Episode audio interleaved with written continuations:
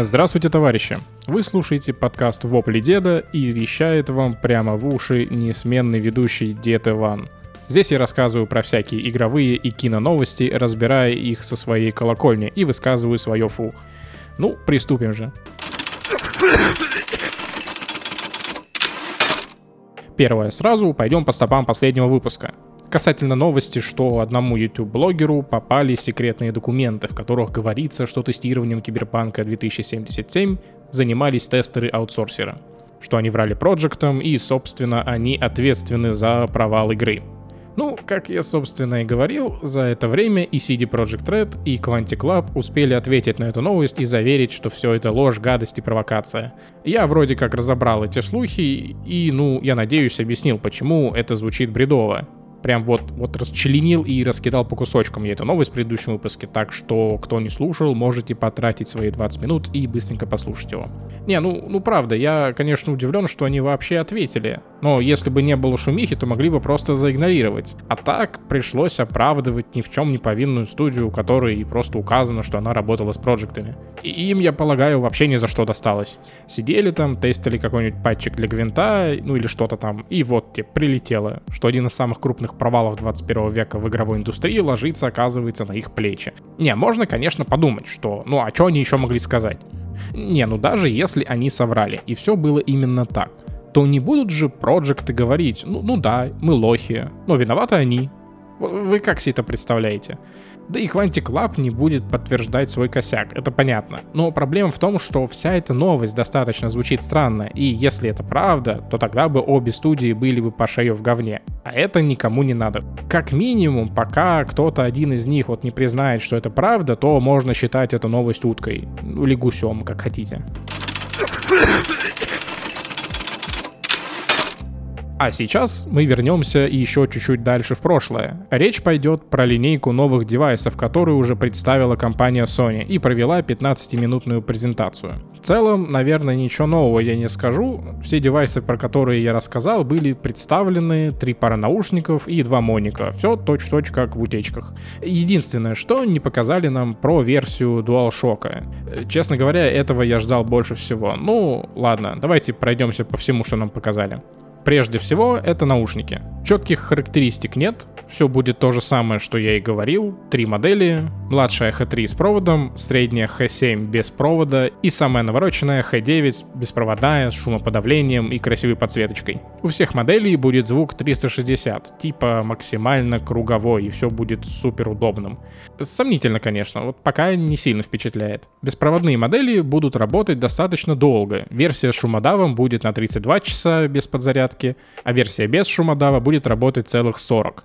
Это неплохо. Хотя на самом деле я не вижу смысла делать игровые наушники, которые будут работать по беспроводу более 24 часов. Вот я лично пользуюсь беспроводными ушами SteelSeries, и мне вообще насрать, сколько они играют. Вот честно, я даже не знаю максимум, сколько они выдержат. По-моему, пару раз было больше двух суток, но это вообще не важно. Мне главное, что они вот могут вытянуть долгий день, там, например, 18 часов, что я вот с утра сел, и я там только вот под утро уже выползаю с компа. И потом я обязательно их, естественно, на ночь, как и все девайсы, ставлю на зарядку. То есть я не дожидаюсь, когда наушники сядут, чтобы в середине игры мне пришлось там откладывать их на пару часов или доставать какие-нибудь проводные. Ну, ну бред же. Все заряжают такие вещи ночью. Так что хвастаться лишней парой часов я лично не вижу смысла.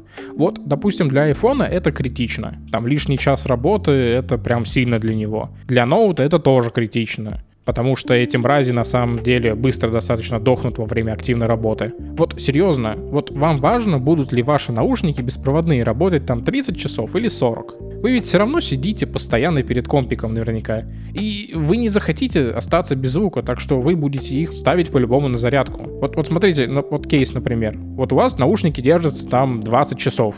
Вы там сегодня посидели, там часов 15, допустим, перед компом, и вы знаете, так, ну, примерно мне осталось там часов 5. Ну, ладно, мне на завтра хватит. Нет, вы не будете так делать. Вы их возьмете и поставите на зарядку. Вам эти лишние 5 часов нафиг не нужны.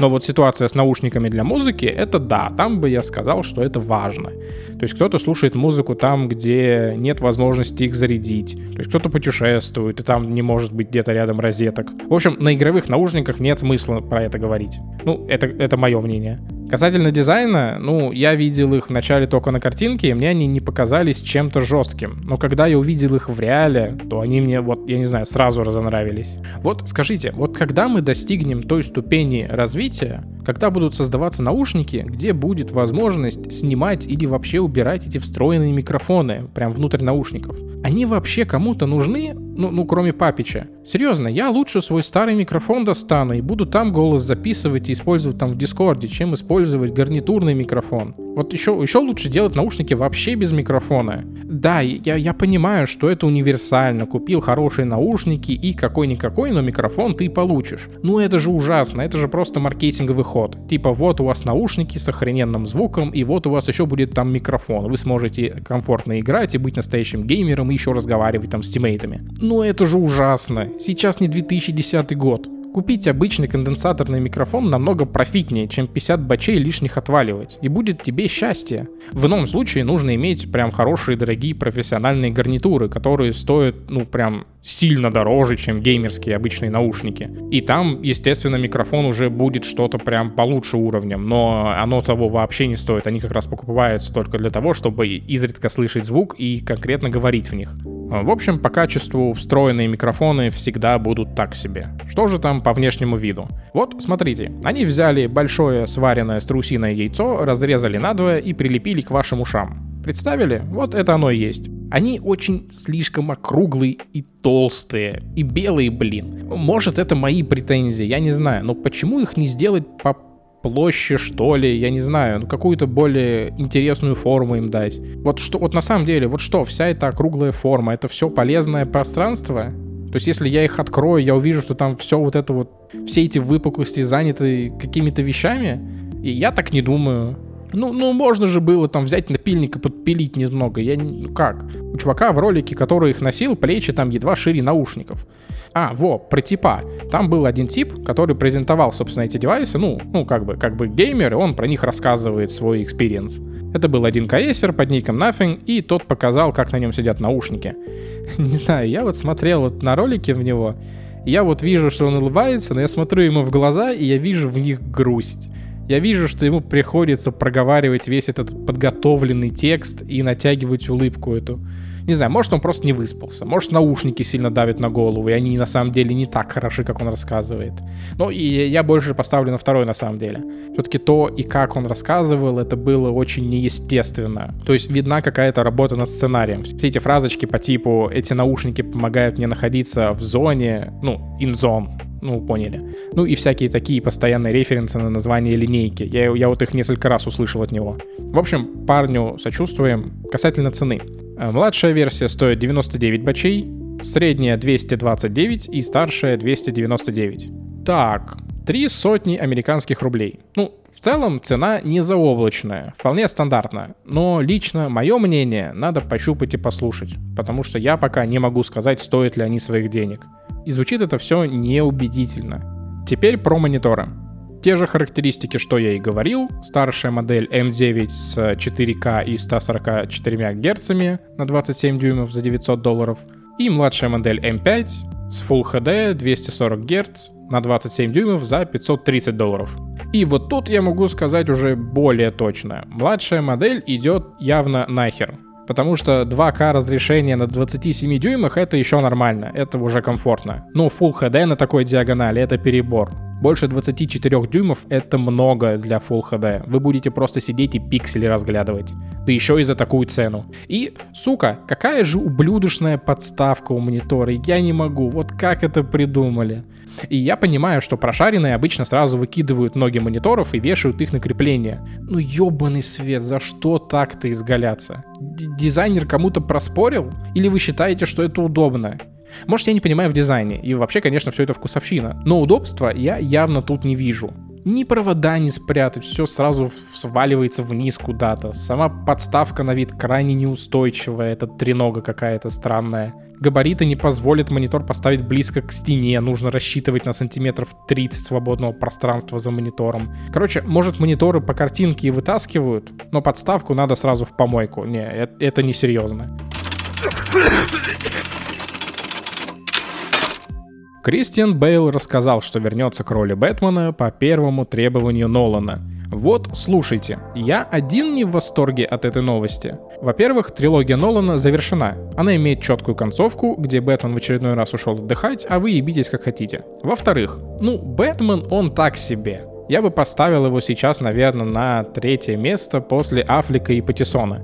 Все, что было хорошо в трилогии, это мастерство Нолана и актерская игра Хита Леджера и Тома Харди.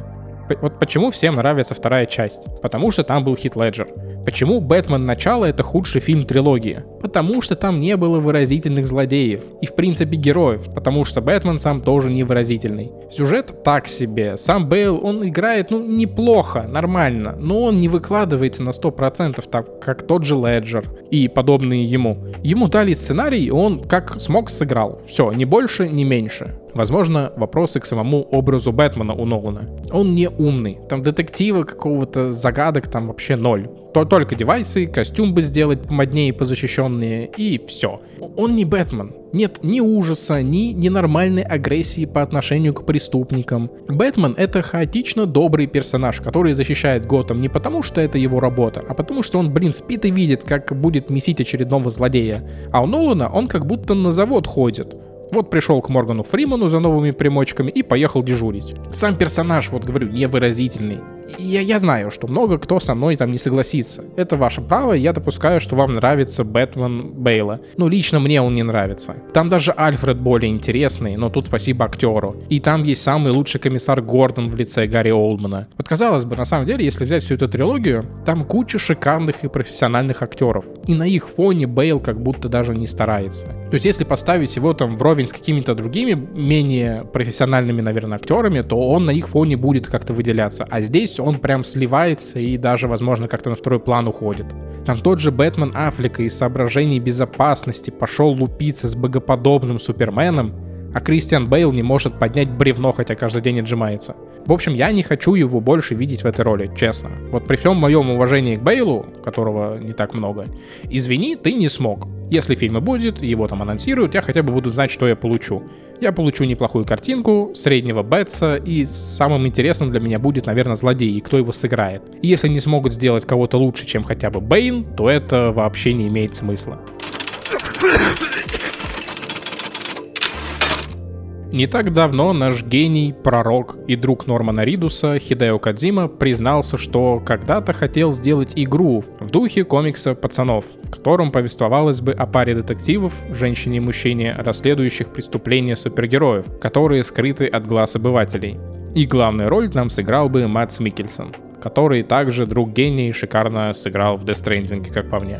И Кадзима был уже готов начать делать, как вышел сериал, и проект был остановлен из-за сильной схожести. Но не успели мы расстроиться, что упускаем такой гениальный уникальный сюжет, как шоураннер пацанов отреагировал и попросил гения все-таки сделать подобный проект. И даже предложил свою помощь в этом деле. Актер Энтони Стар, который сыграл Хомлендера, также поддержал Кадзиму. Пока мы не получили гениального ответа на подобную поддержку, но, честно говоря, это было бы интересным. Вот я, я лично тоже за. Мне сериал нравится, комикс я читал, ну, полностью не осилил, к сожалению. Да и игры Кадзимы очень интересны, так что, возможно, эти творческие узы будут способны породить нечто удивительное. Вообще, в целом, если говорить про пацанов, то это очень интересная концепция, отличная от обычных комиксовых супергероик. Его фишка в том, что из-за того, как он показан, он ощущается намного реалистичнее. То есть это не значит, что он лучше там, он просто рассказывает о более приземленных вещах.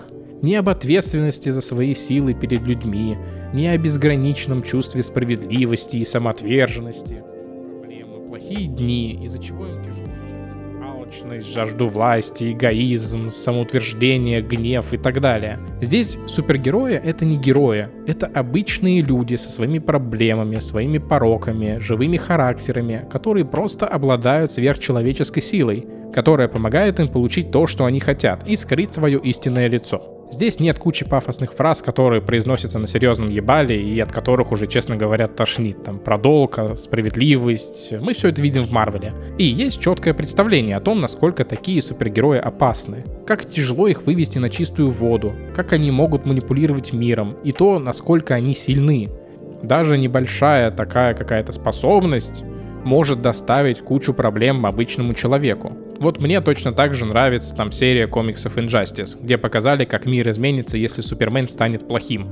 Всего один герой изменил свою позицию и стал как бы спасать мир при помощи силы.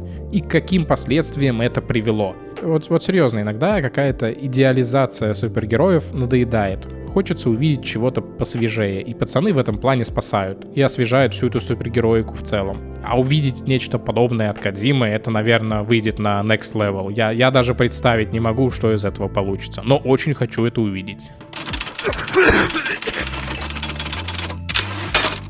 И вот, наконец, я решил рассказать про этот фильм. Я все ждал, когда будет побольше подробностей, но информации так мало пока что, и только новых актеров как-то анонсят, и все. Так что стоит, наверное, пока ввести вас в курс дела, а там еще, может, вернемся к нему. Анонсирован фильм марвеловский «Мадам Паутина». Это будет пятый фильм киновселенной Человека-паука от Sony где первые два фильма были про Венома, потом был Мёрбиус третий, и четвертый станет Крэвин Охотник. А пятый будет как раз Мадам Паутина. Главную роль исполнит Дакота Джонсон, известная нам по роли Анастейши из 50 оттенков серого. М-да, странный выбор. Но допустим. Режиссером выступит С. Джей Кларксон, которая работала над такими вещами, как Декстер, Доктор Хаус и Джессика Джонс. Она там поставила по несколько эпизодов в них, ну, немного, прям вот, прям по пальцам одной руки пересчитать. И тут интересно на самом деле. Конечно, Доктор Хаус и Декстер очень неплохие сериалы, но вот Джессика Джонс сложно назвать выдающимся. В общем, сериалы Марвела так себе, но среди них Джессика Джонс даже будет не в пятерке лучших, как по мне. Так что мастерство этого режиссера под большим вопросом. Персонаж интересный, но раскрыть его будет непросто, особенно с таким опытом. Ну ладно, что там дальше? Сценаристами будут Мэтт Сазама и Бёрк Шарплес, которые работали над Морбиусом. И тут, ну согласитесь, фильм слабоватый, откровенно говоря, вышел. И вся эта компания будет делать фильм про Мадам Паутину. Ну, я не знаю, пока звучит как заявка на провал очередной. Давайте теперь пойдемся по актерскому составу, может там получше ситуация. Про Дакоту Джонсон понятно. Далее у нас будет Сидни Суини, которую вы можете знать по сериалам «Рассказ служанки», «Эйфория» и фильме «Однажды в Голливуде» она была. Ну, допустим, нормально, пойдет. Следующая актриса — это Изабелла Монер. Монер извините, если произнес неправильно, которая играла эм, в каком-то шлаке она играла. Я могу, конечно, рассказать вам пару названий, но там будет очень небольшая фильмография, и вам они вряд ли о чем-то расскажут. Дальше у нас Тахар Рахим, тут тоже все плохо. Потом будет Селеста О'Коннор, которая сыграла в Ghostbusters Afterlife, э, без комментариев. И недавно к касту присоединилась Эмма Робертс, которая снималась в таких вещах, как «Крик 4», «Мы Миллеры», «Американская история ужасов» и «Королева Крика». Вот тут уже неплохо, хоть что-то на самом деле. Но в целом актерский состав также не внушает доверия. Я, я, честно, я честно не понимаю, почему некоторые в интернете ссутся кипятком с каста этого фильма. Вот правда. Ну да, ну куча баб. Ну, ну и что? Что с фильмом-то будет? Учитывая все данные, можно сказать, что провал обеспечен. Вот я определенно не верю в этот проект, но я хочу посмотреть его, как ни странно. Просто персонаж сам интересный. Может, конечно, мое желание посмотреть отобьет трейлер, но я пока буду оптимистом. Ну, ну а вдруг? Вдруг я ошибаюсь, и это будет годный фильм лучше Венома.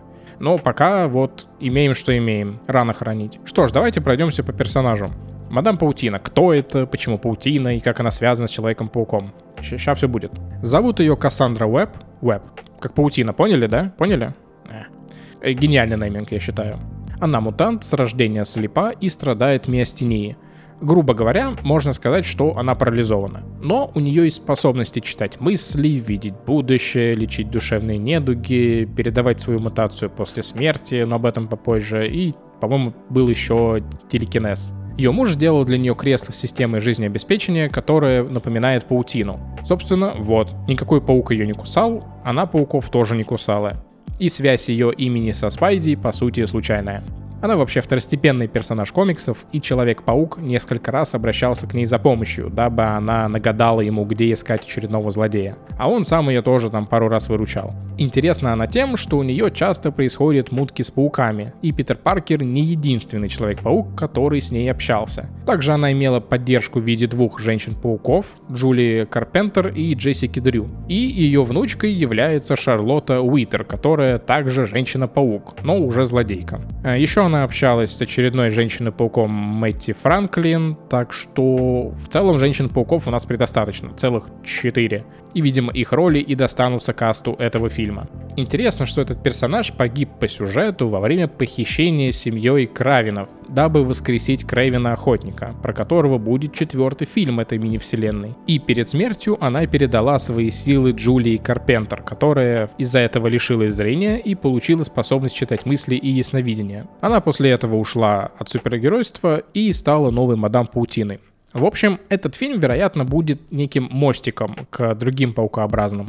Кстати, у нас будет еще одна героиня с паучьими способностями по имени Шелк. Зовут ее Синди Мун, и она уже засветилась в фильмах с пауком Хохланда. Но странно, что она там вообще была. Про нее будет отдельный сериал, который ведет ее во вселенную. На мой взгляд, Шелк, наверное, лучшая женщина-паук. У нее интересная история, по крайней мере. И ее укусил тот же паук, что укусил и Питера Паркера буквально через несколько минут после него, и ей сделали кусь. И у нее способности даже посильнее, чем у Питера, но ей тяжело их контролировать. И долгое время ее держали в бункере, откуда ее спас Питер. И так как их укусил один паук, то у них есть некая связь. Они оба выделяют специальные феромоны, которые чувствуют только они несознательно. И их вот просто вот влечет из-за этого друг к другу, неконтролируемо. Видимо, относительно скоро у нас будет вообще куча пауков на экране, и это будет уже не старый Гарфилд с Магуайром из других вселенной, а уже новенькие. Так что Холланд нас, видимо, тоже скоро покинет через несколько фильмов,